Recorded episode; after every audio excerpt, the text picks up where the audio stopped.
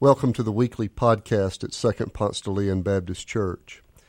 My name is Doc Hollingsworth. I'm senior pastor of this great congregation, and we're delighted that you've joined us. Our prayer for you is that as you listen to this message, you might feel closer to God and closer to God's hope for you.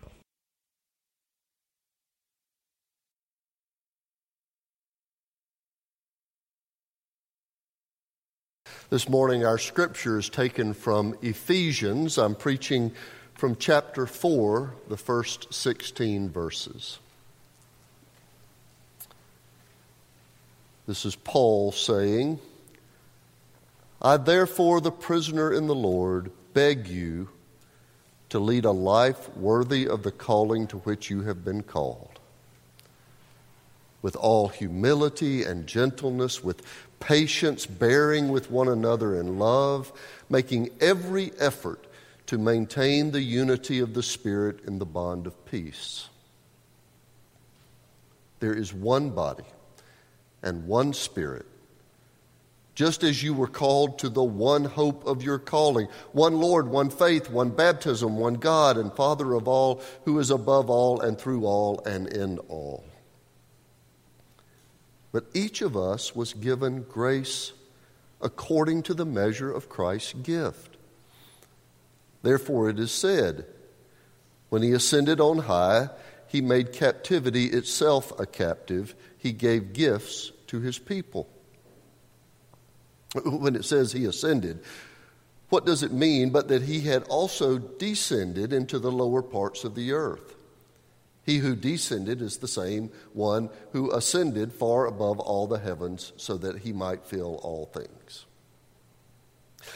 The gifts he gave were that some would be apostles, some prophets, some evangelists, some pastors and teachers, to equip the saints for the work of ministry, for building up the body of Christ, until all of us come to the unity of the faith and the knowledge of the Son of God to maturity, to the measure of the full stature of Christ. We must no longer be children, tossed to and fro and blown about by every wind of doctrine, by people's trickery, by their craftiness and deceitful scheming. But speaking the truth in love, we must grow up in every way into Him who is the head, into Christ, from whom the whole body, joined and knit together by every ligament with which it is equipped, as each part is working properly, promotes the body's growth in building itself up in love.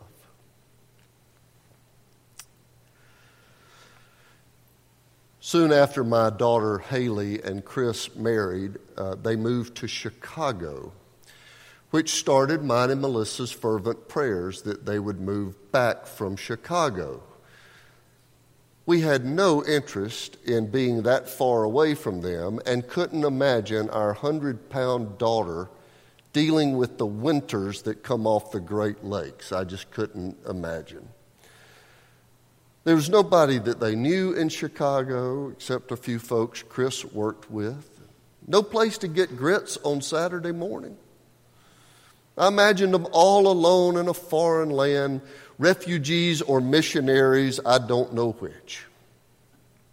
But a neighbor in Chicago told them about the Atlanta bar. I didn't know these things existed, but, but there was a bar in Chicago that catered to all things Atlanta. If in the right season, you could watch the Braves and the Falcons and the Hawks and Atlanta United. People greeted, greeted each other when they came in with the proper use of y'all. And I'm thinking they had grits on the menu. What a happy place, right? To go and see people like you. And so, inevitably, when other people would come into this happy place, this promised land, where the other exiles had gathered, folks would start asking, well, Where are you from? Random strangers, you just ask, where, Where's home for you? Well, Norcross, Villa Rica. Something in the sound of Sugar Hill just made some of the fall of Chicago start to happen, right? Our, our Southerners felt like they had a place. There were other people in this foreign land who were somewhat like them. By the way, I have come to learn that there is a Chicago equivalent that's just south of here uh, on Peachtree Street.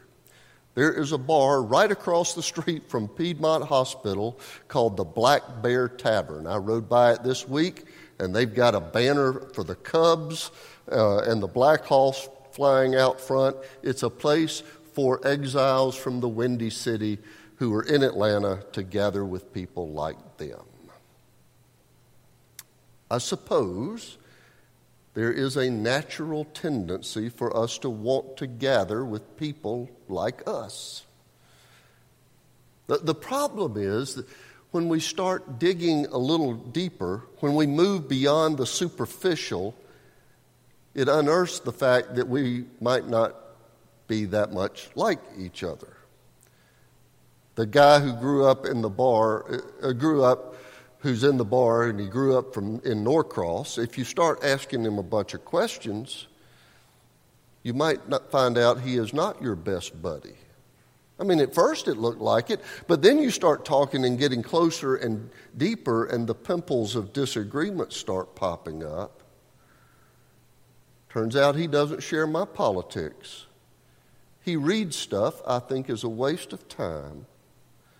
His ideas about parenting are Neanderthal, and soon you realize he's not one of you at all. And when this happens, there's several people who leave relationship just as soon as the veneer of nice starts to rub off. When relationship moves from the transactional to the personal, when we start seeing each other's flaws and differences, there's some people who just move on. They get to know their neighbors a little better and find out they don't like their neighbors that much and move on. They move churches just as soon as they find out that some of those other people who go to that church are hypocritical. Just move on. They move marriages as soon as they find out what she's really like. And the alternative, after all, is hard. The alternative is covenant and community. The alternative is when my flaws and your broken life keep bumping up against each other, and still we keep forgiving each other, hugging each other, disappointing each other, and then forgiving each other again. It is hard work. And generally speaking, there are only two places we do it family and church. And, and both are hard, aren't they? But it's also true that the most satisfying relationships we have are the ones that have weathered. The ones that have forged on season after season and found the beauty that lay underneath the blemishes the relationships that love and disagree, spat and re engage, until life giving bonds of trust start to be formed that can weather anything. But let's not kid each other. This is hard, it requires effort. In Ephesians, the Apostle Paul acknowledges that there is effort involved in unity making every effort, he says, to maintain the unity of the Spirit in the bond of peace. This fourth chapter of Ephesians uh, is, is actually a departure from the first three chapters.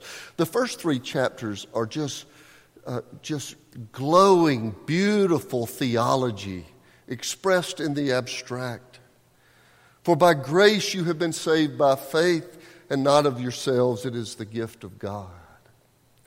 Now unto him that is able to do exceedingly abundantly above all that we ask or think, according to the power that works within us. Those are the kind of things you hear in the first three chapters. And then there's this shift, it pivots.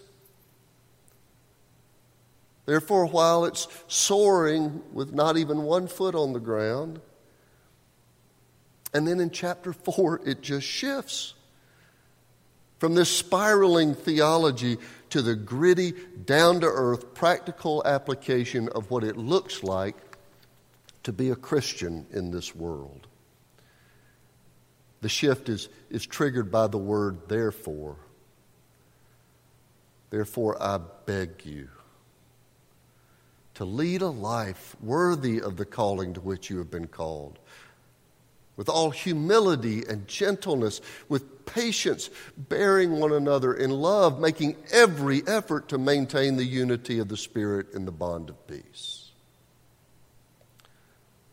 So, the first three chapters for grace you have been saved by faith.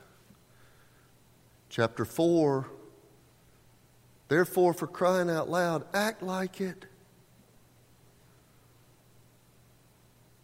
The Apostle Paul is honest about the effort.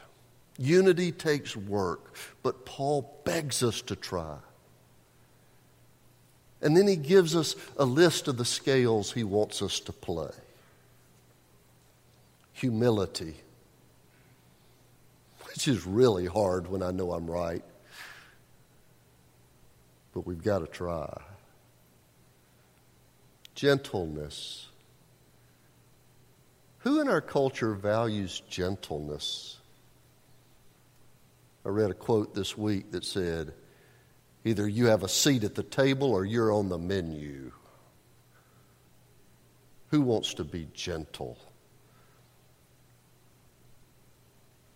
Patience. I'm willing to be patient just as long as you're willing to change your ideas to mine soon.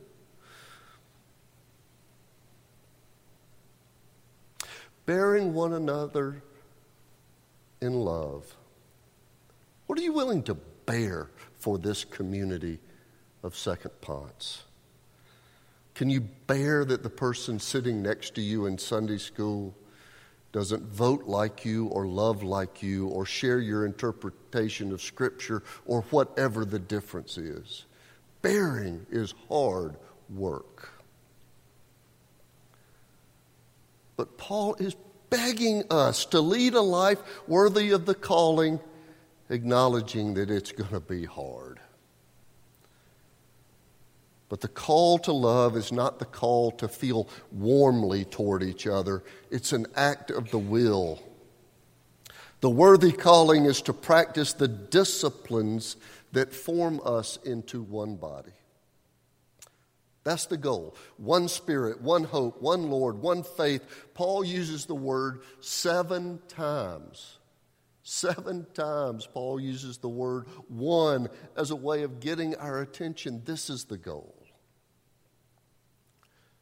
And then Paul gives us this image. It's an image used other places in Scripture, but it fits so wonderfully here an image of our persistent work together inviting us to see our otherness and our unity the same way we think about our bodies as one body made up of different parts.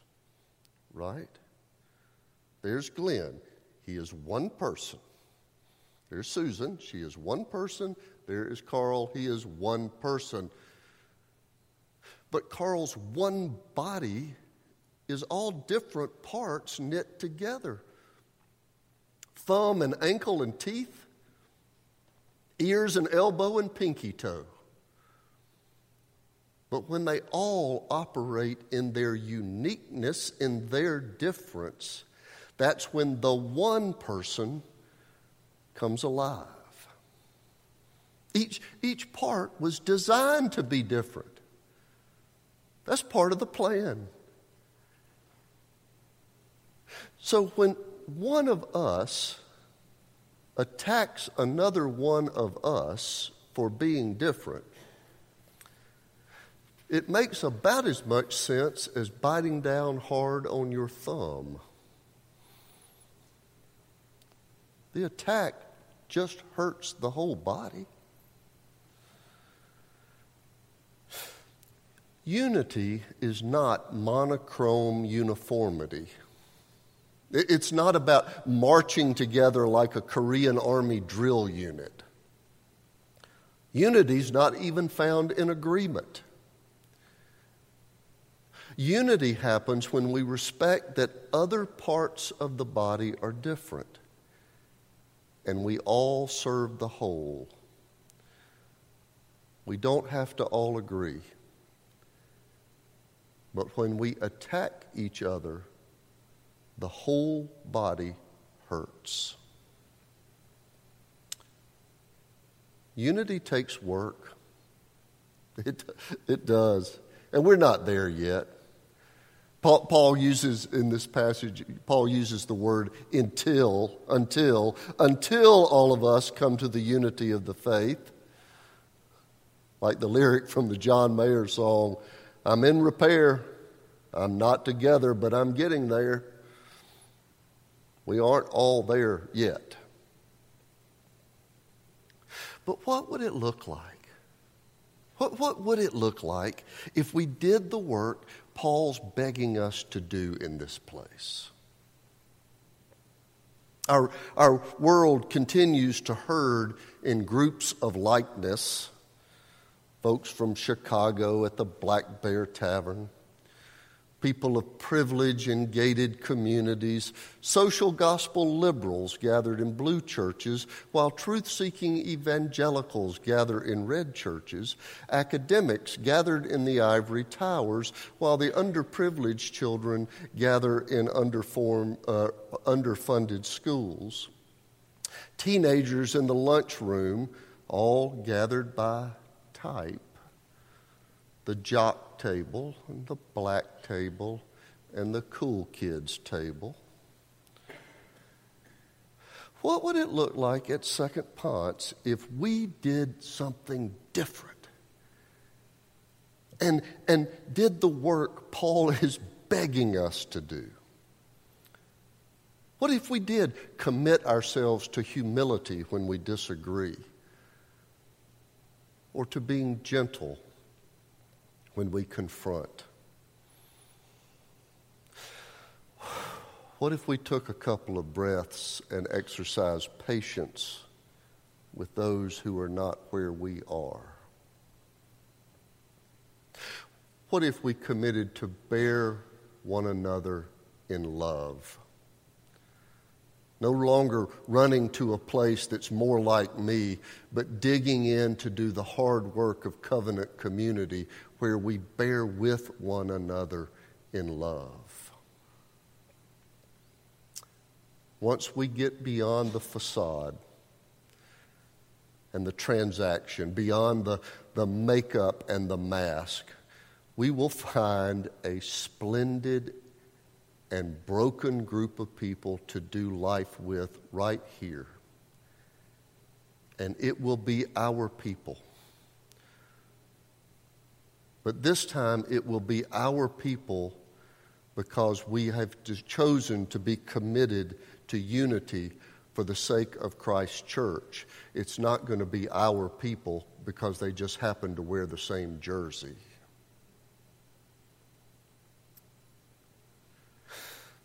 Few weeks ago, I was, I was getting dressed in the locker room, getting ready to come, uh, come to church, come to work. And, and one of my buddies, he's, he's lacing up his black dress shoes.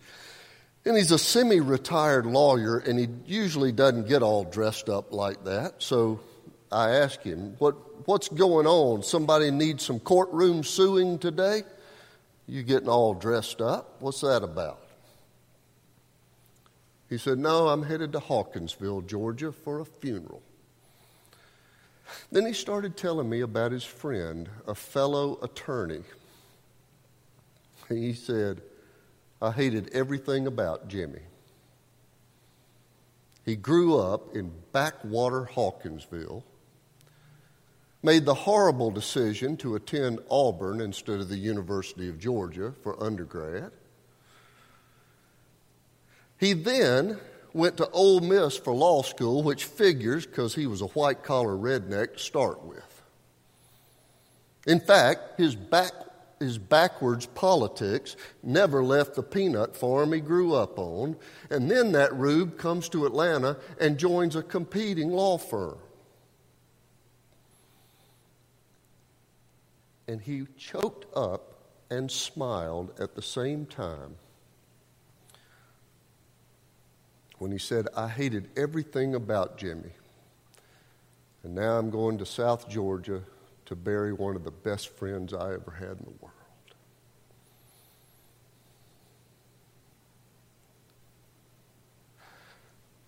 Paul begs us to lead a life worth the calling. And there's a chance. There's a chance that if we practice the hard work of community, showing and seeing, forgiving and blessing, gentleness and patience, bearing one another, there is a chance we will experience the true blessing of what it means to be loved. Not, in, not because of who we are, in spite of who we are we might find that our truest place of belonging is not in some superficial likeness, but in hard won community, bound together in the oneness of Christ our Lord, who has called us to be one.